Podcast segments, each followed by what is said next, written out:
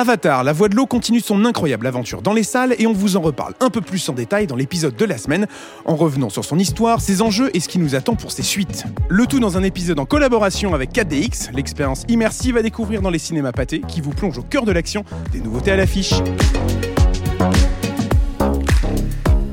Bonjour à toutes, bonjour à tous et bienvenue dans Séance Tenante, le podcast des cinémas Pathé. Autour de la table, l'équipe au complet, mais alors version XXL, puisqu'on reçoit vraiment tout le monde, on a tout le monde. Bonjour Victor.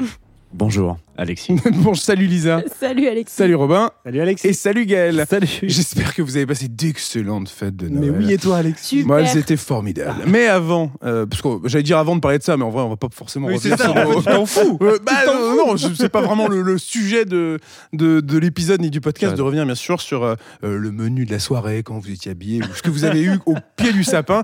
Mais on est là pour reparler de l'événement cinéma de l'année, d'un des grands événements en tout cas. C'est Avatar, la voix de l'eau, bien entendu, qui est sorti dans les salles il y a déjà 2 semaines. On est là pour vous en parler à nouveau et pour échanger peut-être un peu plus en détail, puisque dans l'épisode du 14, c'est vrai qu'on essayait un peu de rester assez vague sur ce qu'il racontait, sur ses enjeux, etc. Mais là, on va se permettre alors non pas de le spoiler à 200%, mais de revenir sur des choses que peut-être, si vous ne l'avez pas vu, vous n'avez pas forcément envie d'entendre. Bref, on va revenir un peu plus en détail sur le film. On est d'accord autour de la table que tout le monde aime toujours Avatar. Oui, ça n'a pas bougé. On est toujours que c'est une des plus grandes expériences de cinéma de l'année, si ce n'est la plus grande. Hein. Ah oui, et puis de l'année, et puis même de quelques années depuis. Depuis le premier Avatar, au final. Bah, écoute, franchement, c'est quand même compliqué de faire aussi spectaculaire.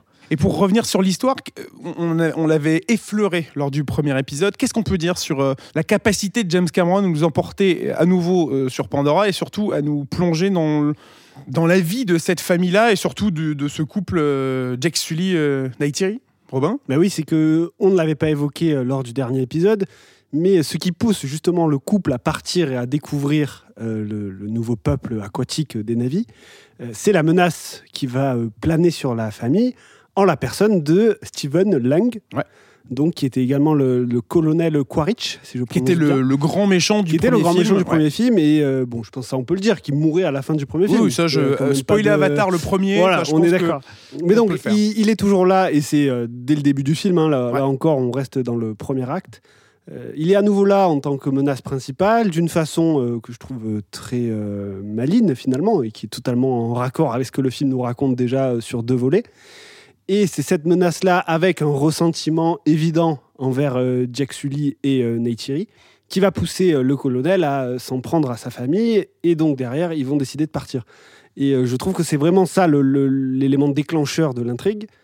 Et voilà, on peut revenir un peu sur le méchant, quoi. Et ce qui est super dans cette histoire de méchant, d'ailleurs, c'est que c'est lui qui devient l'enjeu hybride du film. C'est-à-dire que dans le premier, celui qui faisait la passerelle entre les deux espèces, c'est-à-dire d'un côté les terriens, de l'autre les Na'vi, c'était évidemment Jake Sully. Et ici, c'est Quaritch. C'est-à-dire que c'est lui qui est une création. Alors, tout est expliqué au début du film. En gros, on peut dire que c'est un avatar. C'est un avatar, mais qui a gardé sa mémoire, en fait. La mémoire du colonel Quaritch. Qui est donc mort à la fin du premier film. Qui est mort. Donc c'est lui qui est le point de jonction, d'une certaine manière, entre les humains toujours aussi prédateurs et les Na'vi qui, finalement, eux, n'aspirent qu'à une chose, c'est effectivement la vie édénique, quoi. Mais ce qui est pas mal, et comme tu disais, c'est lui, mais sans être lui. Et il y a cet élément qui est intéressant tout au long du film. Exact. Même pareil, je pense que là, c'est pas trop en dévoilé, mais effectivement, il a les souvenirs donc, du colonel Quaritch jusqu'à la mort du colonel. Oui, c'est-à-dire que la mémoire du colonel n'était pas enregistrée à 100% jusqu'à sa dernière seconde. Donc il va quand même apprendre à nouveau très tôt dans le film ce qui est arrivé au premier colonel.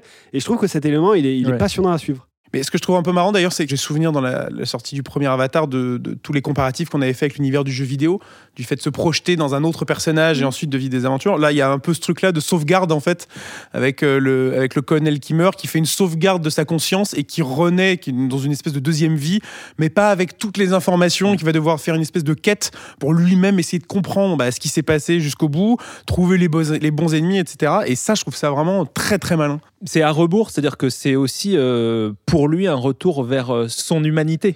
C'est ça qui est fabuleux, c'est-à-dire que dans le premier, Jake Sully devait aller vers les Na'vi. Là, c'est un avatar qui effectivement revient vers son humanité. Il y a une forme de régression, mais tout en allant dans un cycle du film qui va de l'avant.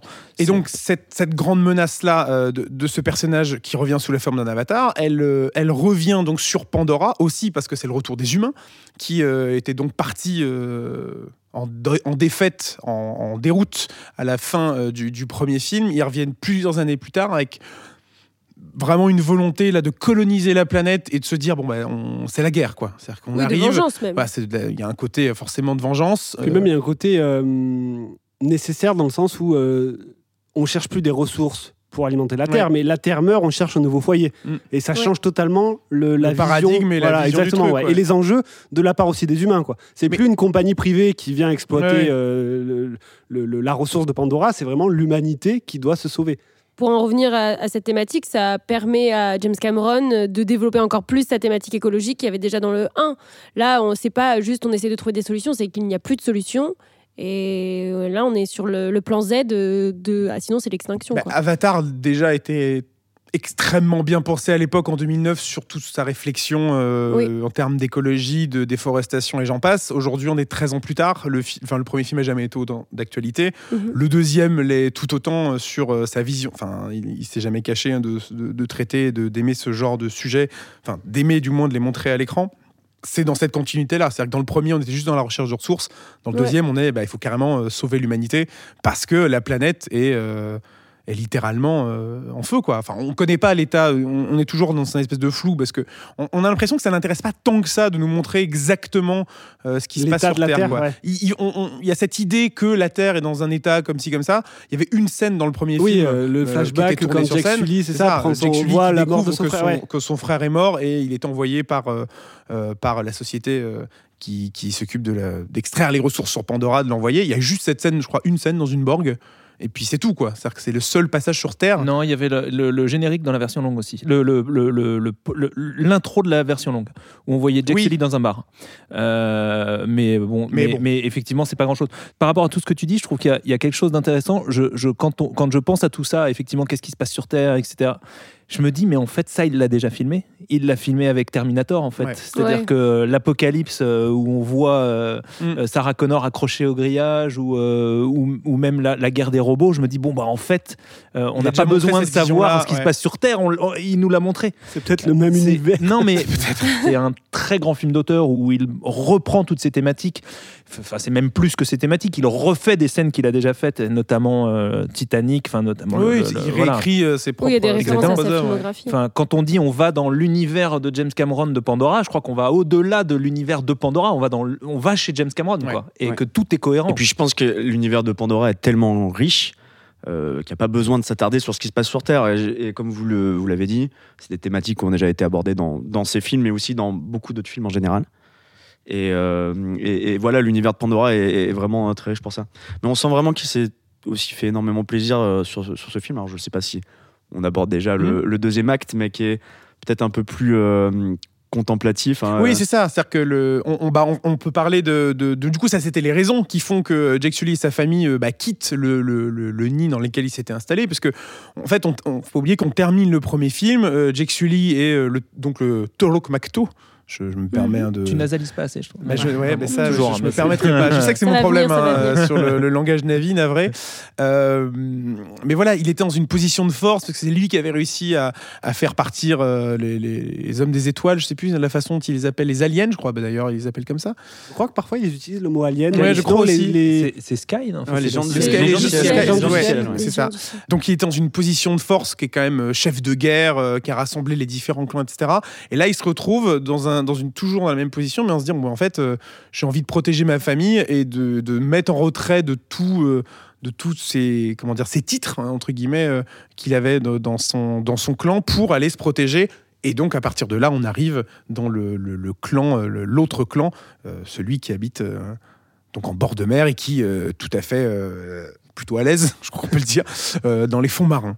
Et là, à partir de là, c'est un acte entier, un peu plus d'une heure de contemplation, d'exploration sous-marine et de découverte. Et ça, c'est quand même une expérience de cinéma qui était assez monstrueuse, quoi. Juste, je rebondis rapidement sur ce que tu disais sur Jake Sully. C'est intéressant de voir qu'il passe de soldat à toujours soldat, et on le voit bien dès le début qu'il a toujours ses habitudes de soldat, mais de père. Mm. Et de chef de famille. On sent que c'est ça qui change, en fait. Et c'est ça qui, du coup, va le motiver à agir différemment, parce que on peut repenser au premier film, il n'aurait pas agi comme ça dans le premier film. Et ça, c'est intéressant, qui justement décide de lâcher son rôle de chef de tribu et même de grand guerrier. J'aime beaucoup cette thématique. Je sais pas comment vous allez le prendre. Est-ce qu'on peut émettre une réserve sur Avatar ? Wow. Bah oui, je t'écoute. Ouais. Non, je trouve que c'est marrant, c'est parce que quand tu parles de Jake Sully et de son rapport à évidemment à son rôle de chef de guerre et de père, je trouve que moi j'ai une réserve, mais qui est vraiment mineure, mais c'est l'idée que moi, ce que j'ai adoré dans le premier, c'était la rencontre entre deux espèces, c'est-à-dire que plus que deux personnalités, c'était vraiment deux espèces qui étaient complètement différentes. Et je trouve que la famille telle qu'il l'a décrite dans ce film ressemble en fait à nos familles à nous, quoi. C'est-à-dire très anthropomorphisé, je sais pas comment dire, quoi. Presque une famille nucléaire. Ouais, exactement. C'est vraiment moi le seul truc où je me suis dit ah ça marche moins que le reste. Et en même temps, je trouve que c'est ce qui fait qu'on est constamment submergé d'émotions, quoi. Mais quand même, il y a ce truc un tout petit peu où je me dis, ça ressemble pas à une famille de Na'vi, en fait. T'aurais aimé voir, une autre construction familiale autour de... D'accord. Ouais, tu vois, toutes les relations entre les gens... Alors que lui choisit d'avoir justement quelque chose de plus... le plus classique vers lequel peut-être le public exactement. Tous les c'est publics. Presque un truc, je me dis, ah ouais, il y a presque un truc non conscientisé de le patriarcat, en fait, tu vois. Mais est-ce que amène... est-ce que la langue qui est parlée ne peut pas un peu aussi influencer ça, le fait qu'ils parlent tous anglais?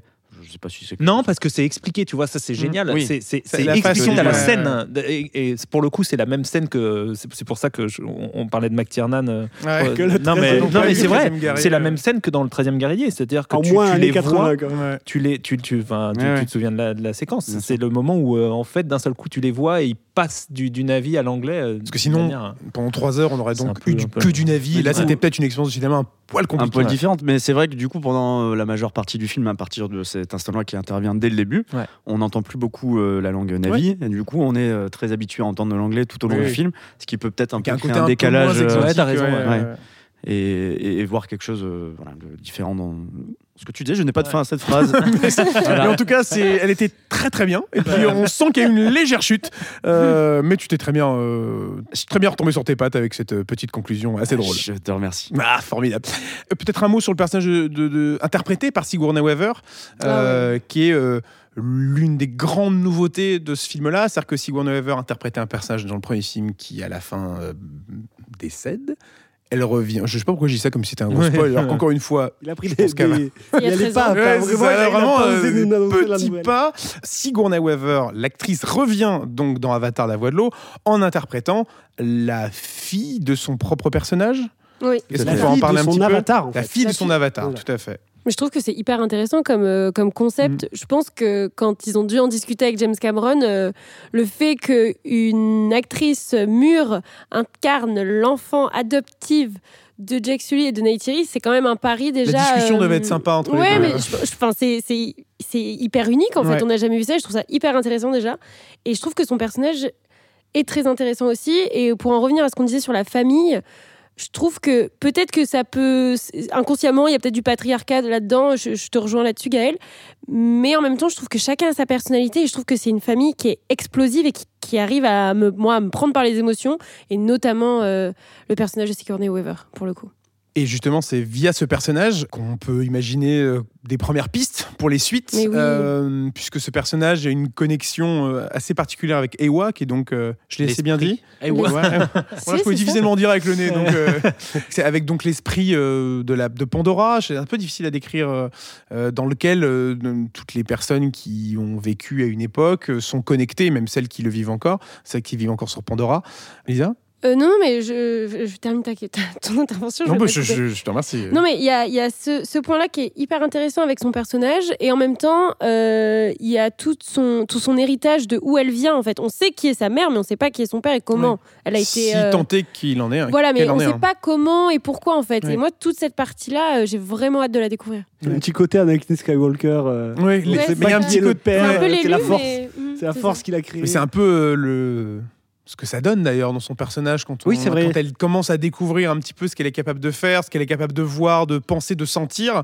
Quand elle parle du fait de sentir les battements du cœur, enfin elle sent la pouls, quelque chose comme des ça, des Eywa, et c'est assez saisissant comme moment. Il y a un autre truc qui est résolu, c'est aussi le devenir de Spider, qui est un personnage absolument génial, qui ressemble à Conan, le fils du futur. C'est incroyable, ça m'a fait penser à ce Miyazaki, qui est, je trouve, un personnage extraordinaire. C'est donc avec, un enfant humain qui vit avec les Na'vi. Il y a un peu sauvage, quoi. Un petit côté Tarzan. Oui, c'est ça. Et son personnage est très intéressant vis-à-vis de Quaritch, justement, sur tout ce que tu disais, ce retour à l'humanité. Justement, il y a aussi, via cette figure de père, comment ils vont... tisser ce lien, mais pas vraiment de lien aussi, donc c'est hyper intéressant.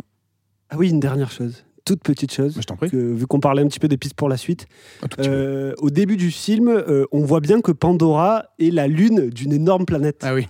Déjà, c'est sympa de voir ce rapport échangé entre grosse planète et lune, on pourrait penser que c'est l'inverse, et planète qui est encore plus bleue que Pandora, donc il y a peut-être que de l'eau. Plus d'eau que d'eau. Quand j'ai vu cette scène, je me suis dit, tiens, qu'est-ce que c'est ça ? Qu'est-ce que c'est cette planète ? Est-ce que ce serait intéressant de la découvrir ? Mais est-ce qu'un jour, James Cameron a envie de quitter Pandora, quoi ? C'est parce que... Puis même comment la quitter ? Enfin, ouais, c'est ça. Voilà, après, c'est peut-être juste le décor, hein, mais j'ai bien aimé cette idée-là, imaginer ce que c'était cette planète. Pour la suite, il y a aussi le destin de Neytiri. Ouais. C'est-à-dire que... Honnêtement, on n'arrête pas de le lire depuis deux podcasts. Effectivement, elle est moins là, elle est moins présente. Quand elle est là, ça ravage tout. Et je trouve surtout qu'il y a cette dichotomie, enfin cette dialectique entre son côté Na'vi très spirituel, très hautement intelligente, et en même temps cette animalité dès qu'on touche à sa famille, qui à la fin qui ressurgit d'une manière spectaculaire, quoi. Moi, j'avais aussi autre chose à ajouter sur Neytiri. Je trouve qu'elle est hyper intéressante aussi dans le sens où elle est avec Jake Sully, qui est quand même un humain à la base, mais en même temps, ce rapport qu'elle a avec Spider, on sent qu'elle a du mal à accepter, et je trouve qu'il y a cette dualité, on ne sait pas vraiment ce qu'elle pense, alors encore une fois, d'animalité, d'humanité, de Na'vi, d'étrangers, de humains, tout ça qui se mélange, et justement, cette relation qu'ils vont bâtir à la fin, enfin, dans les prochains épisodes plutôt, ça va m'intéresser aussi de voir comment elle va l'accueillir, en fait, ce nouveau fils adoptif, finalement. Mais elle le dit quand ils sont tous dans le hamac, là, à un moment, et qui raconte l'histoire, elle dit « Quand j'ai rencontré votre père, je voulais le tuer. » Ouais, voilà. Et je trouve que c'est génial, en fait. C'est incroyable. Ouais. C'est incroyable. Et on parle souvent d'immersion pour Avatar, la voix de l'eau, forcément, parce que on a eu la chance de le découvrir sur grand écran et c'était assez incroyable. Avatar, la voix de l'eau sera aussi proposé en 4DX dans tous les cinémas. Elle est toujours depuis sa sortie et le sera encore pendant plusieurs semaines. La 4DX, on le rappelle pour ceux qui connaissent peut-être pas trop ce format immersif qui est présent dans les cinémas Pathé depuis maintenant quelques années, c'est la possibilité de découvrir le film de manière beaucoup plus, on va dire, vivante. On est sur des sièges, il y a du mouvement, il y a tout un tas de choses qui sont censées accroître justement l'immersion, que ce soit des effets d'eau, des effets de fumée, d'orage, etc. Avatar, la voix de l'eau, alors dure 3 heures, ne vous inquiétez pas, les effets d'eau, vous pouvez les arrêter, pas d'inquiétude. Les mouvements, alors ce qui risque d'être fou en 4DX, ce que j'aimerais vraiment, vraiment tester, c'est les vols en icrane.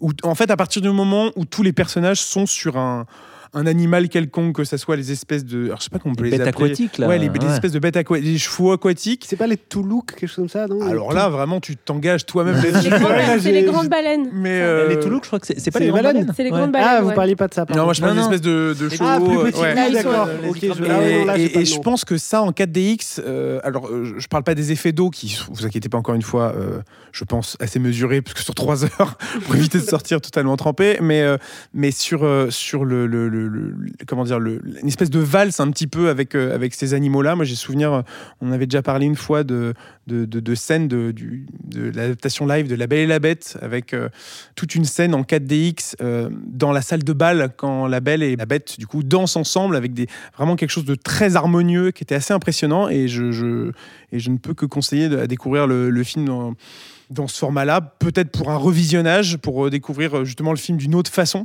après l'avoir déjà vu, parce que si vous écoutez ce podcast, on imagine que vous avez déjà vu Avatar, ou que vous avez vraiment envie d'y aller en ayant un maximum d'informations. Avatar, La Voix de l'eau, c'est donc toujours au cinéma. C'est bien entendu un film de James Cameron, à découvrir en 4DX dans tous les cinémas Pathé. Et on parle aussi rapidement des Banshees d'Inisherin. C'est notre label L'Autre Regard de la semaine. C'est un film de Martin McDonagh avec Colin Farrell, Brendan Gleeson et Kerry Condon. Qui a aimé, voire adoré autour de la table, les Banshees d'Inisherin ? Moi. Si je dis ça, c'est que moi j'ai vraiment beaucoup aimé, du coup je me permets. Gaël, ouais, un petit mot, on en parle rapidement, mais oui, très vite. C'est un ghosting, en fait. C'est une histoire de ghosting. C'est vraiment ça, c'est-à-dire que ces deux amis, Padraig et Colm, qui sont sur une île en face en 1923 de mémoire, puisque on est en pleine insurrection indépendantiste. Ils sont sur une île en face de l'Irlande, et ils vivent dans un petit village, et puis un jour Colm décide que il a plus du tout envie d'être le copain de Padraig. Et ce qui est génial, c'est que c'est une toute petite histoire, en fait. C'est rien, c'est ça. C'est rien, exactement ça. Il tape à la porte et l'autre ne répond pas. Ouais. Et c'est 2 heures de ça dans ce petit village sublime, avec en plus ils ont tous des accents incroyables, des costumes, on a l'impression d'y être quand toutes les scènes, quand ils vont au pub, c'est une petite fable, en fait. Ouais. C'est à la fois pas grand chose, et en même temps un grand trip existentialiste. C'est du Beckett, quoi. C'est vraiment vraiment très très joliment crafté, très joliment joué, surtout. Alors incroyablement on peut justement joué. Parler du jeu. Colin Farrell, Brendan Gleeson, qui sont un duo génial. C'est un duo incroyable, quoi. Un duo fantastique. L'un qui est totalement dans l'incompréhension par rapport à ce qui se passe, et l'autre qui est totalement en train de se fermer, et qui visiblement va pas très très bien. Aucun des deux ne va très bien. Je pense que dans ce petit village, j'ai pas l'impression que ça aille au top. Les deux sont super. On peut parler d'un autre personnage qui est le décor. Ouais, ça, c'est les îles irlandaises. Voilà, tu les connais bien, visiblement. Ouais, mais le cadre est magnifique, la photo est sublime. Et ça me permet de rebondir sur le réalisateur, Martin McDonagh, qu'on connaît pour Bon Baiser de Bruges, qui était d'ailleurs qui réunissait tout à fait ce duo de comédiens. Et les 3 panneaux de la vengeance. Exactement, Three Billboards, sorti il y a quelques années. Donc voilà, un très très beau film à découvrir aussi cette semaine. Et je parlais de cinéma. Vas-y. Non, vas-y, Lisa. Non, juste souligner aussi les personnages secondaires. Il y a Barry Keoghan qui m'a amusé beaucoup. Ouais. La sœur de Colin Farrell, très convaincante aussi. Donc quand même souligner ces petits rôles-là. Et non, moi je voulais juste te dire que Martin McDonagh, c'est un dramaturge, en fait. Donc d'où, mais qui est en même temps une des visions de cinéaste fantastique. D'où le mélange entre, effectivement, on disait Beckett, mais en même temps magnifié. Et la capacité de raconter décors, pas grand-chose, mais de manière assez magnifique. Les Banshees d'Inisherin, c'est notre label L'Autre Regard, et c'est à découvrir cette semaine au cinéma. Et comme c'est le dernier épisode de l'année, et oui, déjà, numéro 34, vous vous rendez compte, on a fait 34 épisodes cette année. On se retrouve l'année prochaine. Mais bien entendu, avant de se retrouver l'année prochaine, elle a déjà envie de partir en vacances et de préparer sa soirée du Nouvel An. Jamais. On va revenir un peu sur les grands films qui ont marqué 2022, nos films préférés, avant de revenir, bien sûr, et faire un pont sur 2023, sur les très grosses attentes de l'année prochaine. Mais rapidement, 2022, quels films vous ont le plus marqué ? Robin ? Allez, moi je vais en citer 2, du coup. Alors je vais pas citer Avatar, mais il serait très très haut dans le classement, mais on en a déjà bien parlé. Pour toi, Avatar n'est pas dans ton top ? Si, il est dans mon top 5 sans problème. Mais j'ai envie de parler de 2 autres films. C'est vrai qu'Avatar, on en a déjà pas mal parlé. J'arrête pas de te couper, vas-y. J'aurais The Northman, le film de Robert Eggers, qui était d'ailleurs un des premiers films dont on a parlé dans le podcast, qui m'a mis une claque monumentale, et que j'ai pu revoir et que j'ai toujours autant aimé. Vraiment un excellent souvenir. Et je dirais 3000 ans à t'attendre de George Miller, dans un autre genre aussi fantastique, que je trouve toujours aussi touchant et aussi intéressant à suivre sur la notion de raconter des histoires. 2 très très beaux films. Victor ? Je vais citer un film que j'ai beaucoup aimé, bien sûr, qui s'appelle The Batman de Matt Reeves. C'est vrai que c'est sorti cette année, dans vos top 5 à vous. Il était aussi dans mon top 5. Je retire exactement ce que je viens de dire. Moi, il est 7ème, figure-toi. Non, mais que j'ai trouvé très... Enfin, que j'ai trouvé fantastique, un peu dans la lignée créative de ce qu'a fait Warner, et ce qu'on fait Warner et DC Comics, sur Joker, qui prend beaucoup de temps, parce que c'est un film très long, je crois, plus de 3 heures, et qui n'est pas vraiment un film de super-héros, en fait, qui est vraiment un film d'enquête, un film policier, très noir, et qui se réfère vraiment au premier comics des Batman, et voilà, j'ai vraiment tout aimé, l'esthétique, la musique de Giacchino qui est fantastique.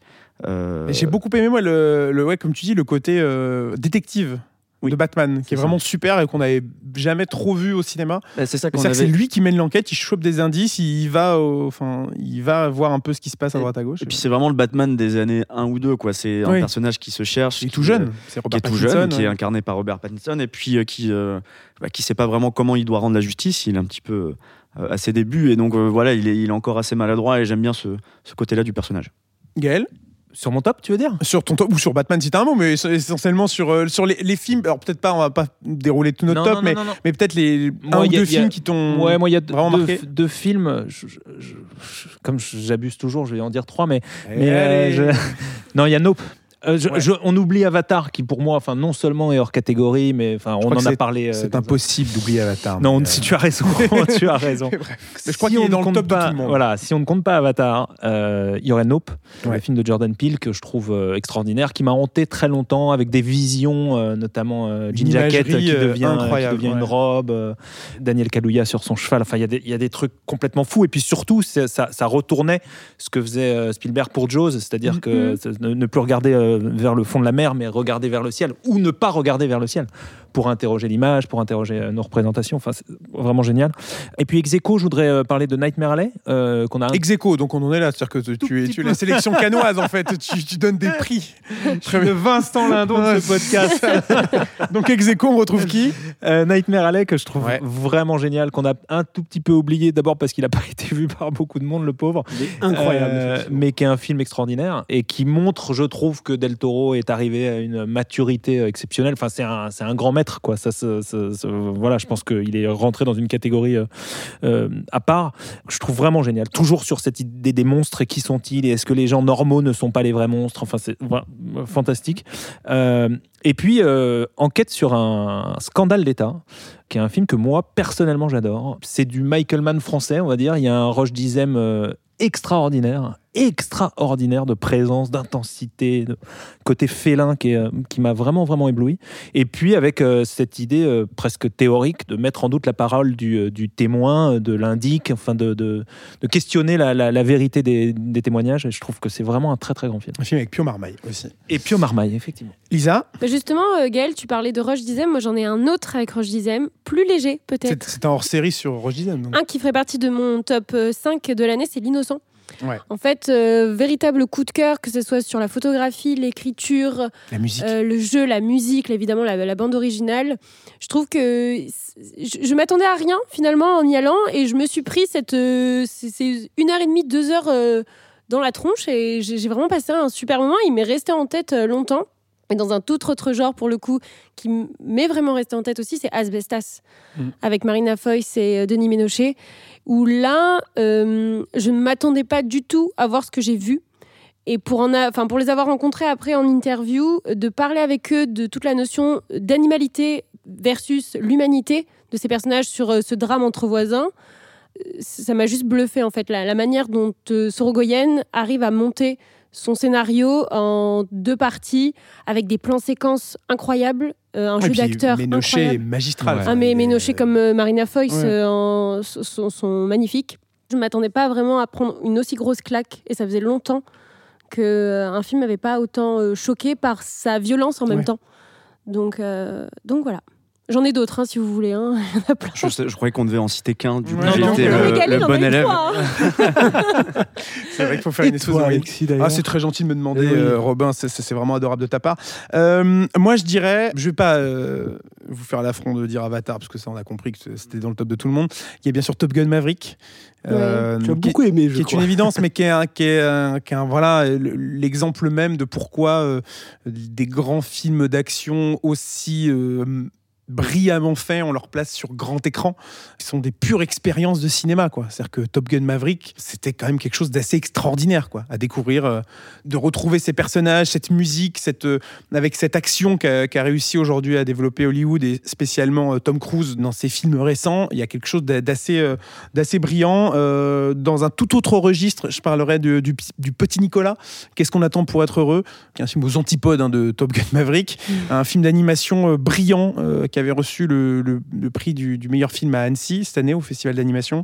Très émouvant sur la vie de Sampé, de Goscinny, mais en même temps sur la jeunesse du petit Nicolas. Enfin, j'avais vraiment beaucoup aimé ce film-là, qui aurait mérité d'avoir un peu plus de monde pour le découvrir.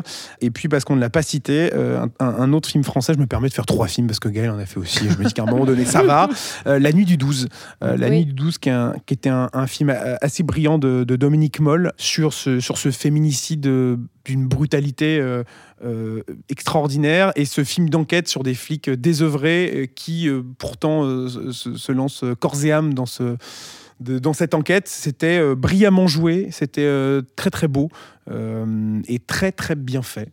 Voilà. Quand même, quelle année pour le cinéma français, quantité parce qu'on cite de très bons films français. On n'a pas cité Novembre, il y a beaucoup de films, même Saint-Omer qu'on a eu il n'y a pas longtemps, qui était quand même très marquant, enfin beaucoup vraiment. Mais le Hazanavicius, il y a eu Coupé, il y a Simone, enfin Revoir Paris, Mascara, des gens passent. Dans un autre registre, Visiteur du futur, en plus petite production, mais qui fait beaucoup de bruit. Donc non, voilà, une très très belle année 2022 qui se termine, et une 2023 qui s'annonce extraordinaire. Voilà, c'est-à-dire que quand on regarde un peu le line-up de l'année à venir, ça donne un peu le tournis. Alors là, on a que les gros films. Il va y avoir plein de petits films assez gros aussi qui vont se rajouter. C'est ça, c'est-à-dire que là, en tête, forcément, les plus visibles dès maintenant, c'est les énormes blockbusters français ou anglo-saxons. Mais alors, on ne va pas revenir en détail dessus, mais peut-être un peu pêle-mêle, ça va faire un peu name-dropping, mais revenir sur les grands rendez-vous de 2023. C'est quoi les films que vous attendez le plus l'année prochaine, Victor ? J'ai décidé de transgresser les règles, et je vais moi aussi citer 3 films. Oh là là ! Non, en fait, il y a une espèce de triptyque de films hommages au cinéma. Je citerai Babylone, le prochain Damien Chazelle. Il y a aussi The Fabelmans du côté de Spielberg, et Empire of Light du côté de Sam Mendes. Donc c'est vraiment 3 cinémas qui vont vraiment déclarer leur amour au cinéma. Voilà, on a eu la chance aussi de voir quelques-uns de ces films, et c'est vraiment très très réussi. Lisa ? Bon, je vais en citer qu'un parce que je respecte les règles, moi. Si t'en as 3, vas-y. J'en ai 2. Oh, voilà. J'attends beaucoup le prochain Christopher Nolan, Oppenheimer, pour le coup, qui sort l'été prochain. On connaît pas vraiment le projet exact, mais j'ai hâte de voir Timothée Chalamet dans Wonka. En fait. Mais surtout qu'apparemment, il y a des super retours de toute l'équipe qui a travaillé sur le film. J'ai l'impression de voir un article par semaine qui tombe en mode tel acteur qui a joué dans Wonka dit Timothée Chalamet est incroyable. Et oui, j'ai hâte de voir comment il va succéder à Johnny Depp là-dedans. Pour rester avec Timothée Chalamet, moi je vais dire Dune partie 2. J'avais adoré la première partie. Ça va être une belle fin d'année pour lui. Belle fin d'année, très très belle fin d'année. Et surtout que Denis Villeneuve nous disait un peu que la première partie était vraiment l'introduction à son univers, et que là, il pouvait se faire plaisir, mettre les grands moyens pour la deuxième partie. Donc, si ça reste avec ce même niveau de qualité, j'ai très très hâte. Gaël ? Mais j'ai un doute tout à coup. Mission Impossible, c'est bien cette année ? Oui. Dead Reckoning, partout. Ah ben moi, c'est dans ma liste, mais personne ne me pose la question. Donc, mais j'allais te poser la question, mais personne n'en parlait. Ne t'inquiète pas, j'aurais été filet de sécurité. Donc bah ouais, évidemment, Mission Impossible, je veux dire, voilà. Et dans un autre genre, le Jésus de Terrence Malick, je suis très très curieux. Ça sort en 2023.